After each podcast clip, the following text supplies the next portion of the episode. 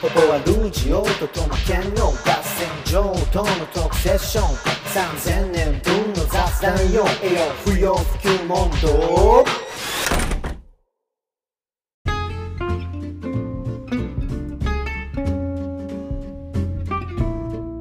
はい、ということでね、はい。えー後半戦。後半戦。うん、これまでちょっとまたあの改めて取り戻すためにも振り返ると、はいまあ今回えナイスエイジングっていうテーマで、まあ、そもそも年取った年取ってないとかあるけど若かった頃って俺たち本当に若かったのかみたいな話で、うんうん結局それって青春時代みたいなものと比較してどうだったかっていうふうに参照してると。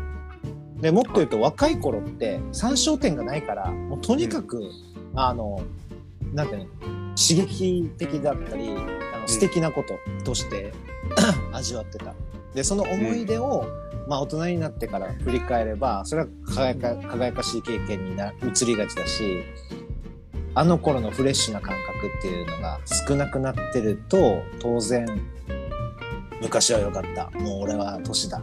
スタッフロール真っ只中だみたいな感じになってるけどまあ多分若かった頃もじゃあ優れてたかっていうとそうじゃなくてまあ割と分かりやすい目標がその辺に転がっててそれをどうやったらクリアできるかみたいなある種のこうあのガイドブックないし攻略本みたいなのもみたいなものがこう転がってて、まあ、ちゃんと頑張れば大体なんとかなるみたいなところででなんとかなって達成しました、でわーい大断言クライマックスみたいなうんうん。ことだったんじゃないのかな。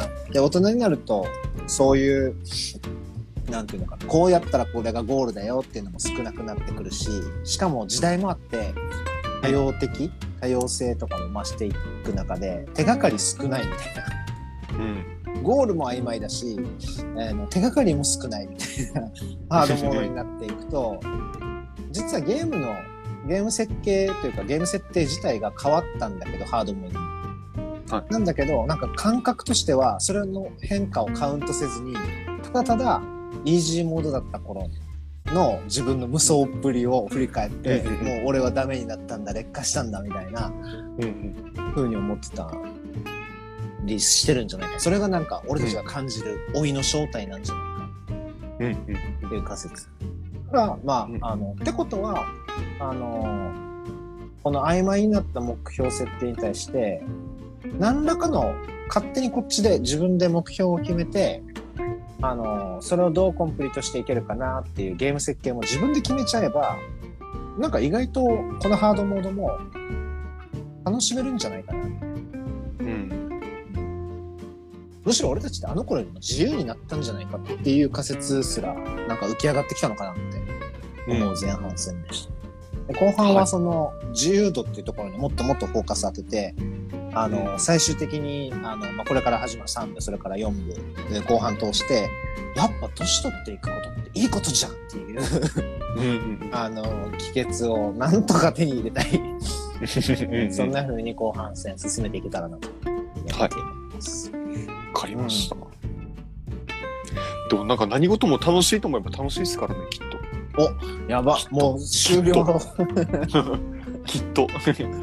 いや、なんか俺、なんかその、く、なんかなんだろうな、その思考に苦労したくないんですよ、そういうところ。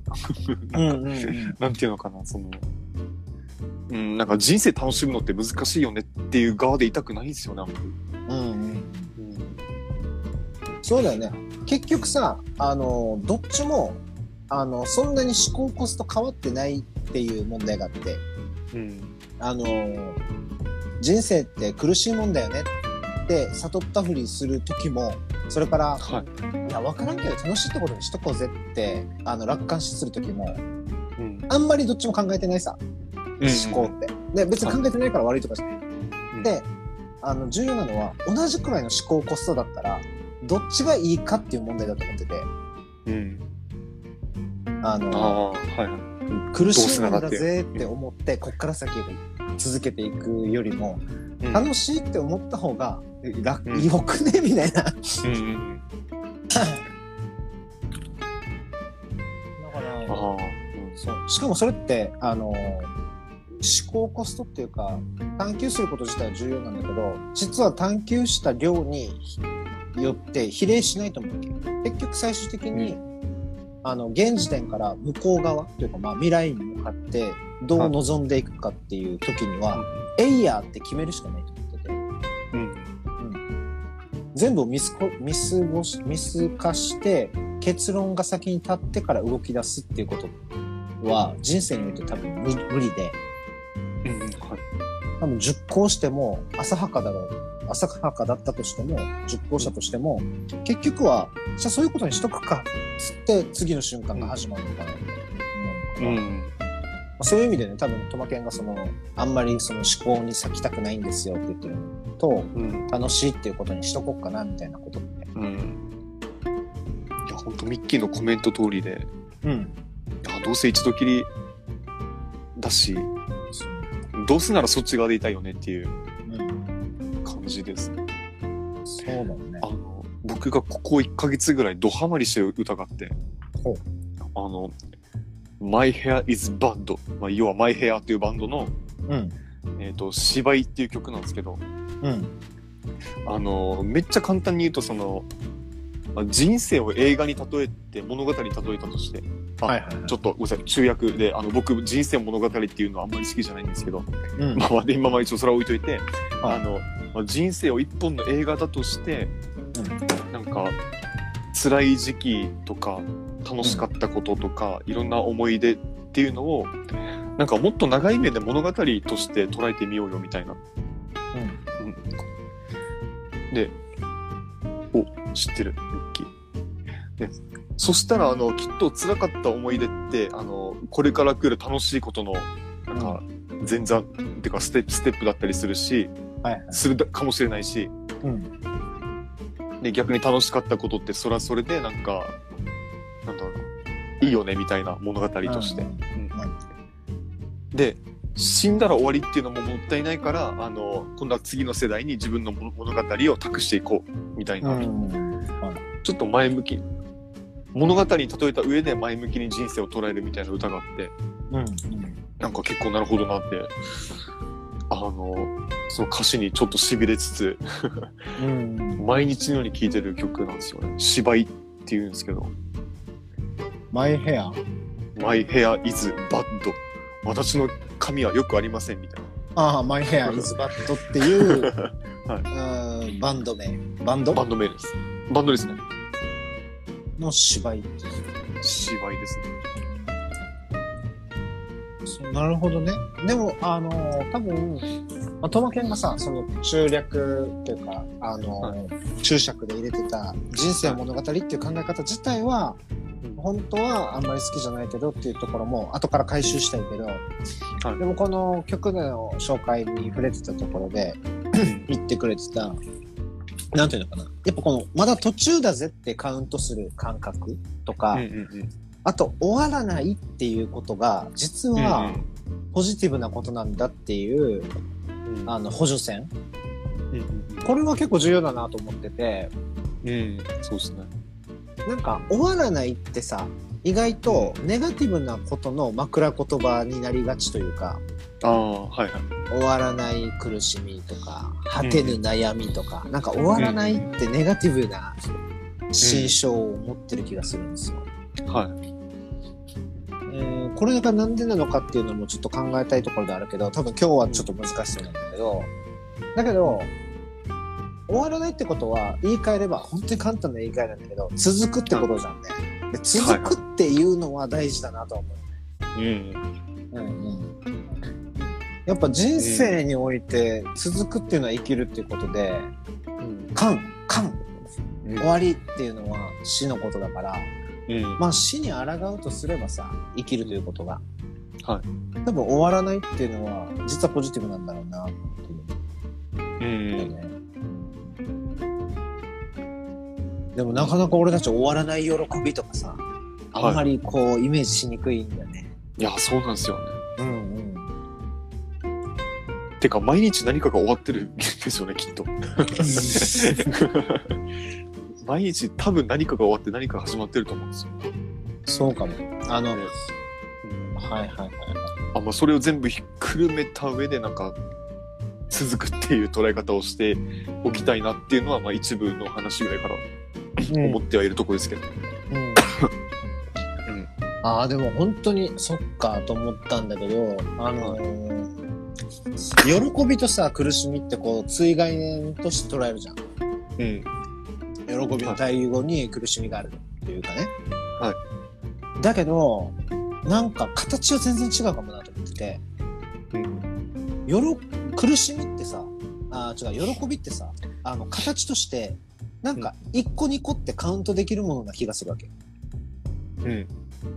だから楽しかったエピソードってあ始まりと終わりがなんかこう輪郭が描けるというかこっからここまでがその一つ、ああ、はいはい。だけど苦しみってなんか輪郭がないのかもうん。輪郭線が割とぼんやりとしててだからあの漂ってる常にそのすぐそばにあるみたいなうん。ものなのああ、そう、確かに。時間軸で考えると、たなんかめっちゃそうですね。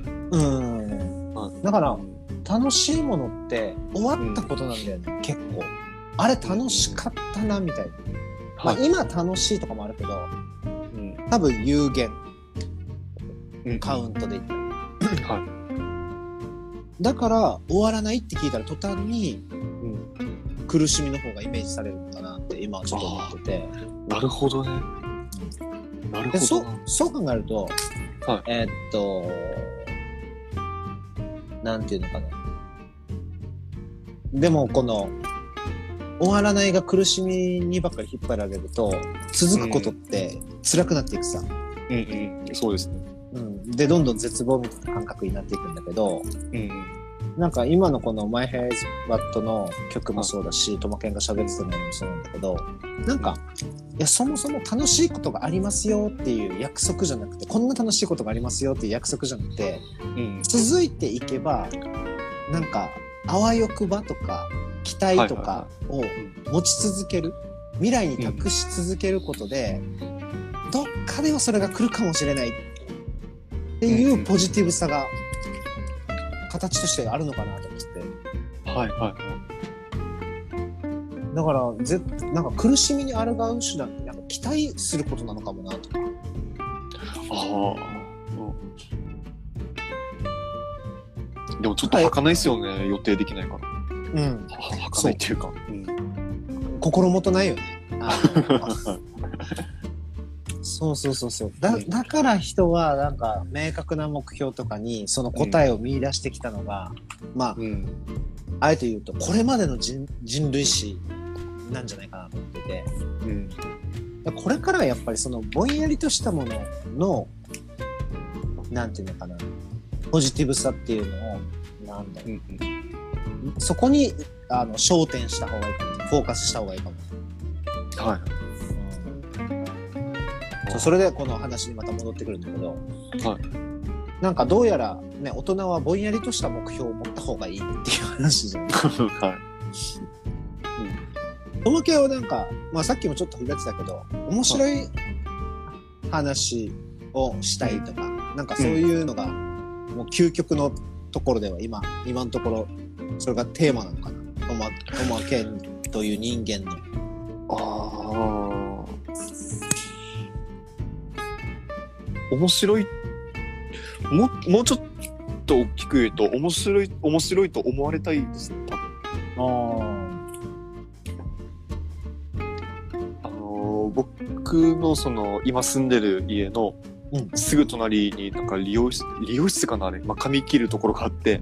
はいはいはい。でで髪切るとこ。まあそこは 髪で分かるよ髪切り屋さいといけないとこがあるよねであのなオーナーが一人で回してるお店なんですけど、はい。そこの人がなんかもう面白いんですよねその。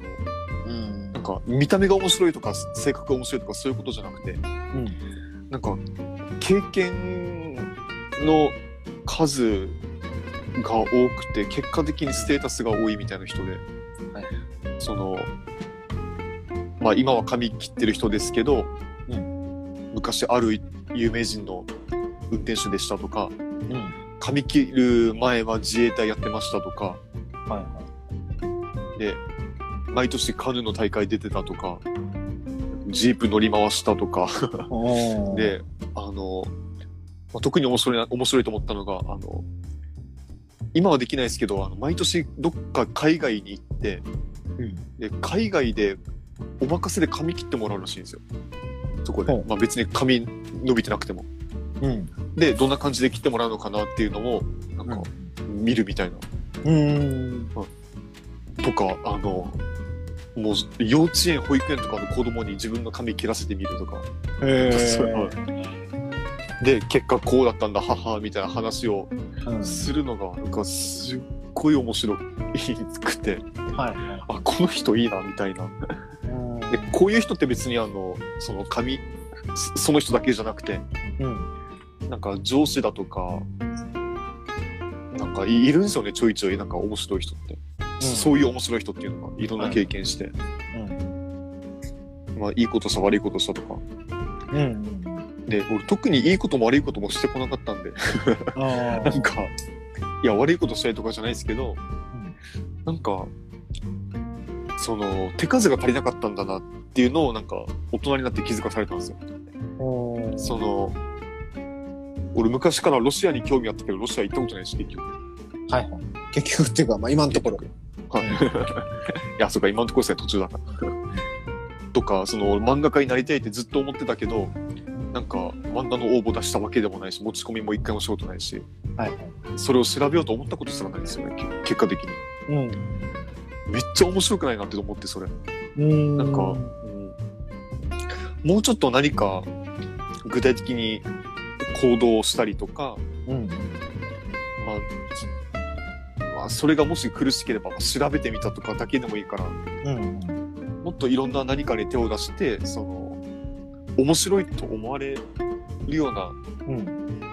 人になりたいなっていうのが今のとこの、その、大きな目標ですね。うん。ぼんやりした目標、ぼんやりと思ってる目標です。はいはい。ああ、なるほどね。なんか、この時の、あこれまでのさ、その、はい。行動に移せなかったものって、もしかしてあれもあるのかな、その、なんていうの？まあ、トマケンの言葉で言えば、こう、微妙に本気って、俺はすごくいい、あの、アーティチュードっていうか、姿勢だなと思ってるんだけど、うん。だけど、一方でもしかしたら、その微妙に本気の微妙さ加減で、いや、これ行動に移すほどのことでもないか、みたいな、うん。ある種のその、なんていうの、行動に移すハードルが満たされてないというか、うん。で、あ、あの時、もうちょっとだけでも、あの、踏み込んでたら、経験になってたかもなっていう、経験未満のことがうん。多かったのかなと思って。あそうですね。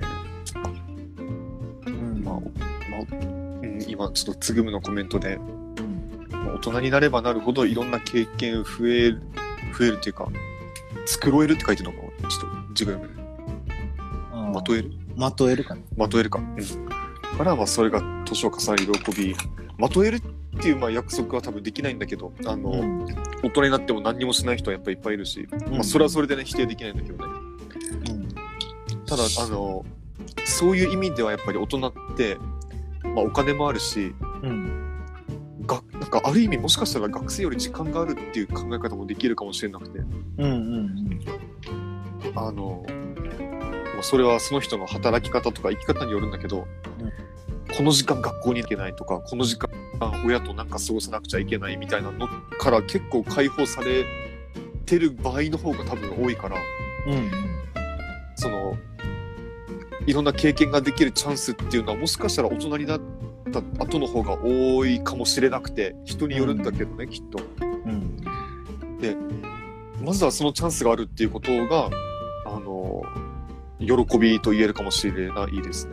うん。今ちょっとコメント見て思ったの。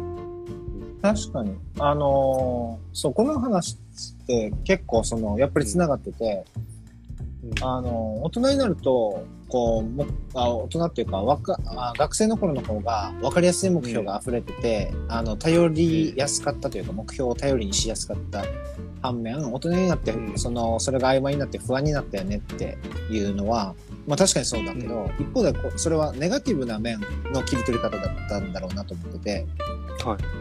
あのーどうあってもいいんだよっていうのが割と許されてくるのが大人かもなと思ってるわけ。うんで、それ不安もそうだけど、一方でポジティブに言えば自由度は増したのかな。さっきの時間とかお金とかもそうですしね。うんで、その自由をどう使っていくかっていうことが求められてるのかもしれない。うんだから失敗も許されるっていうか、やってもいいしやらなくてもいいことって多分いっぱいあって、例えばね、ともけんが、じゃあ改めて、えっと、漫画の新人賞に応募してみようみたいな。年齢制限があるかどうかわからないけど、ないんだとしたら、うん試しに送ってみる。みたいなことができるさ。はい。でも若い頃って、もうそれは人生を左右するくらいに捉えてるから、うん。本当にこんな気持ち、こんなスキル、こんな才能で応募していいのかみたいな。はいはいはい。うん、でもそのハードルって多分大人になっていくと、まあ人によるかもしれないといえばそこまでなんだけど、結構感覚としては、うんダメでもまあ、やってみるかみたいな。うん。手出しやすくなるっていうのかな。フットワークが軽いっていうか、まあ大人になってるし、なんだかんだ、あの、やらなくても大人になってきたからこそ、はい。なんか、この一つの行動が持つリスクみたいなのを、ちゃんとこう正しく、うんあの、ち、正しく小さく捉えられるっていうのかな、リスクが。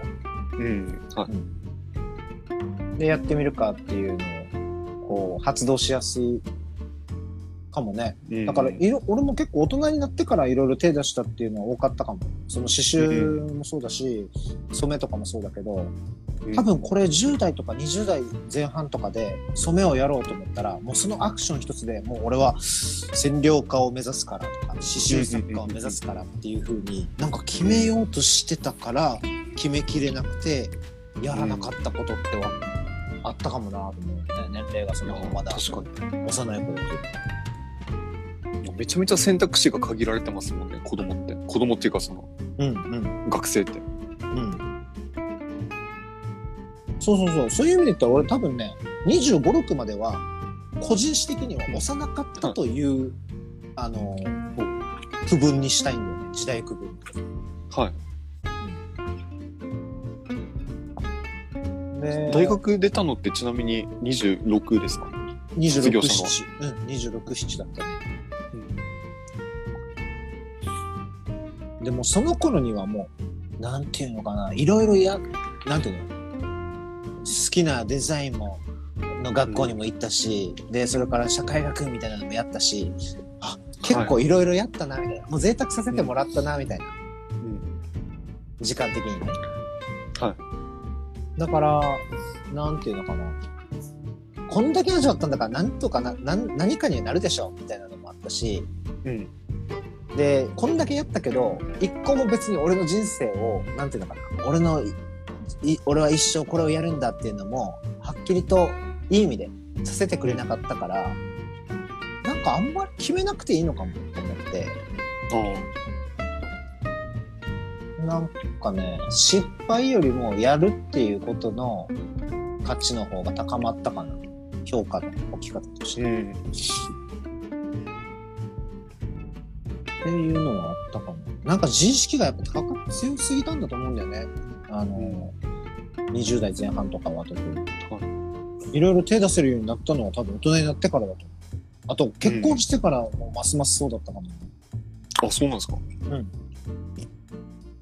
例えば俺が刺繍作家になったとしても、俺の本質はそれで何かが変わるわけではないっていうこととか、まああんまり家庭にロマンスというか、なんか夢を向けるのも、それはそれでなんか言説が固定されるけど、でもあえて言うと、すごく月並みなんだけど、なんか変える場所みたいな、なんかどこが俺のこのホームというか起点なのかっていうのが決まった時に、なんかどこ行ってもここに戻ってくるんだっていう、なんていうのかな、アイデンティティっていうとそれまでなんだけど、自分をどこ、自分のルーツをどこに置くかみたいなのが、うん。ようやく見えたって感じかな。それはなんか、うん。んと、例えば親とか、けなんていうの、その先祖とかっていうのにはあんまりコミットできなかったけど、うん。確かに自分がこの現世で獲得してきたものっていう強みは大きかったかもな。うん。アイデンティティというか、まあ、貴族、貴族ですよね。貴族意識っていうか。うんうんいい意味でそうそう軽そうく物事に取り込めるような感じになってる。うんそう。なんか今更揺るぎようがないというか、はいはい。よっぽどなことじゃない限り、なんか今更俺の評価、あの他者から向けられる俺の評価って変わらないんだろうなと思った。いい意味でも悪い意味でもそうだうん。あ、これ確かに年齢によるかもしれないですね。けど。うん。あ、確かにそうだ。確かにみんなそうかもしれないな。うんなんか今更真面目で紳士的な人みたいな評価を俺が他者から向けられることは多分もうないだろうなっていうのもはっきりしてきたし。大でも丈夫だ得ようと思えば多分得られるけど。そうそうそうそうそう、はい。いや、その選択肢の多さですよね。うんいや特にその日本だと外外国知らないけど、うん。日本だとその学校空間っていうのがめっちゃ特殊らしくて。うんなんかそのこうしなくちゃいけないとか、まあ、カーストだったり、うん。なんやかんやみたいな、はいはい。まあ、いろいろなんかまあ封鎖封鎖的閉鎖的うん閉鎖的っていうのか、うん。らしいんですよ。ちょっとあの観察しないですけど他のうん。国を。うん。からその、まあ、社会解放されてうん。社会人になった時になんかそのこれまで学校の中ででしかも学校が定める基準の中でしかうん。その得られなかった自分への評価っていうのがから一回解放されてまた新しく何かができるうん。っていうちょっとまあ希望みたいな捉え方もできるんですけどうん。です。今安さんが言ったようになんかそれが多分結構早い段階で揺るぎないものになるうんっていうのもそれは一個の側面としてある気はするんですよね。うん。あのこいつはし会社の中でムードメーカーだみたいなのってはいはいはい。なんか23歳22歳で入社してムードメーカーになって25歳でめっちゃ暗くなるってなんか なんだろうなあのあありえるけどうんうんうん。あありえるけどなんかそれってなんかあまり実はその揺らいでないっていうか評価が。うんうん。や君は本当は明るい人間だって分かってるよみたいな感じに多分なると思うんですよ。はいはい。どうしたんだいみたいな。うん、だから逆に言えばそれだけその大人になった瞬間っていうかもうちょっと細かく言えばその社会人になった瞬間とか、うん学校空学校空間から放り出された瞬間のあいちょ直後の過ごし方っていうのが、無自覚だけど意外と大事だったりするうん。はずなので。うんだからなんかそそこうから、はいはいまあちょっとあんまり話の結論ゴールが出ないですけど、はいはい。ででも、あのーそれって、こう社会人っていう言葉が持ってる危う危うさというか、あの、不安定さも、あの、実は象徴してるかなと思ってて、うん。えっと、これ言い換えると、多分所属と役割の関係かなと思ってて、はい。どこ、どこかに所属するとさ、うん。あの、そこで予定されてる役割の穴を、枠を、あの、持っていく形になると思うわけ。それは多分会社に入るとかでも、うんそれ分かりやすいフェーズだけど、例えば部活とかだったらもっと分かりやすいのかな。部活やってないんだけど、スポーツってポジションとか、あの、動き方とか、そのポジションによっての動き方とか、求められてる役割とかっていうのがはっきりしてると思ってるわけ。はいはいで、あ、20分経ったんだけど、あのはーえっと、会社でもそうだよね。例えば新卒で新人で入ってきたらこういう役割とか、お前明るいからムードメーカーなとか、いうんなんか、役割が実はそれってそいつが入ってこようが入ってこまいが組織とか所属の団体の中ではこそういう役割機能が予定されててどれだけそれが埋まってるか埋まってないかで采配されていくような気がするんですよ。はい。すでにその会社でもうこの会社のムードメーカーこいつですっていうやつが確固たる地位を築いてたらうん。多分そこそこ明るいくらいではムードメーカー扱いされないと思う。うんうん。だから、なんていうのかな。所属とそこで生まれる役割っていうのは、所属先がどういう状況なのかっていうものに結構左右されるから、うん。なんか社会人の時に与えられる役割って、どうしても受動的なものというか、ああ、そうですね。能動的やない。うんうん、外在化してるというか、ね、その采配の基準が。えーっと、それもあるかなと思う。そういう経験が多いと、やっぱり役割って誰かが、どこかでもうすでに先に決まってて、自分がアクセスしたその場所でどんな役割が空いてるかによる。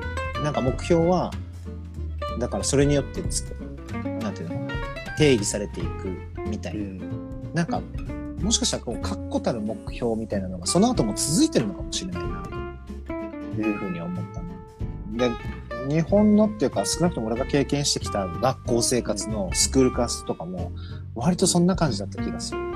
うん。そいつがいることによって新たに役割が生まれるというよりは、なんかこの集団の中でこういう役割の枠を誰が埋めれるか。それはリーダーみたいなところもそうだと思うし、あるいは、えーっと、何かこう、下っ端とか、下に見られるっていうカーストの仮想の部分の枠埋めも、そいつ自身の能力とかっていうのが絶対評価されてるっていうよりは、うん。この中で一番そこに、なんていうのかな、ポジションされるべき人間っていうのをうん。決めてた気がするな。なんか相対的に言ってるから。本当に絶対評価の話ですよね。まあ、90年代半ばまであったと言われている。うん。うん。あの、何でしたっけ？クラスの上位5人が5、5を取れるみたいな。うんうんうん。で、でしたっけ？ああいうの。うんはいはいはい。が内在化してる、しちゃったってこと、しちゃってるってことですよね、実は。うんうんうんっていう側面も、あるにはあるなっていう。だからその、必ずしも大人が自由だ、何でも選択できるんだっていう決めつけるのはちょっうん。と、ね。多分、早いかもしれないですね。うんいや、決めつけたいけど。はいはい。めっちゃ決めつけたいけど。ああ、なるほどなるほど。うん。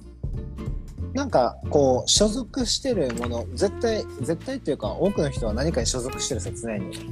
学生だったら学校だし、クラスだったり、あるいは就職したら、その会社だったり、部署だったりみたいなところに所属してるんだけど、所属してることだけが自分の全てじゃないよなっていう発想かもしれない。うん。例えば、なんていうの、自営業とかフリーランスやってる人だけが自由なわけではないというか、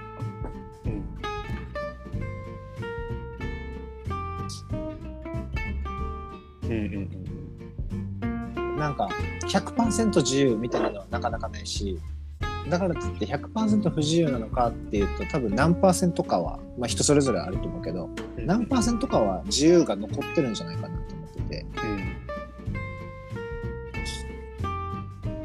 そこにどんな風にアクセスして、その自由をどんな風にうん使う、使い倒すかっていうか、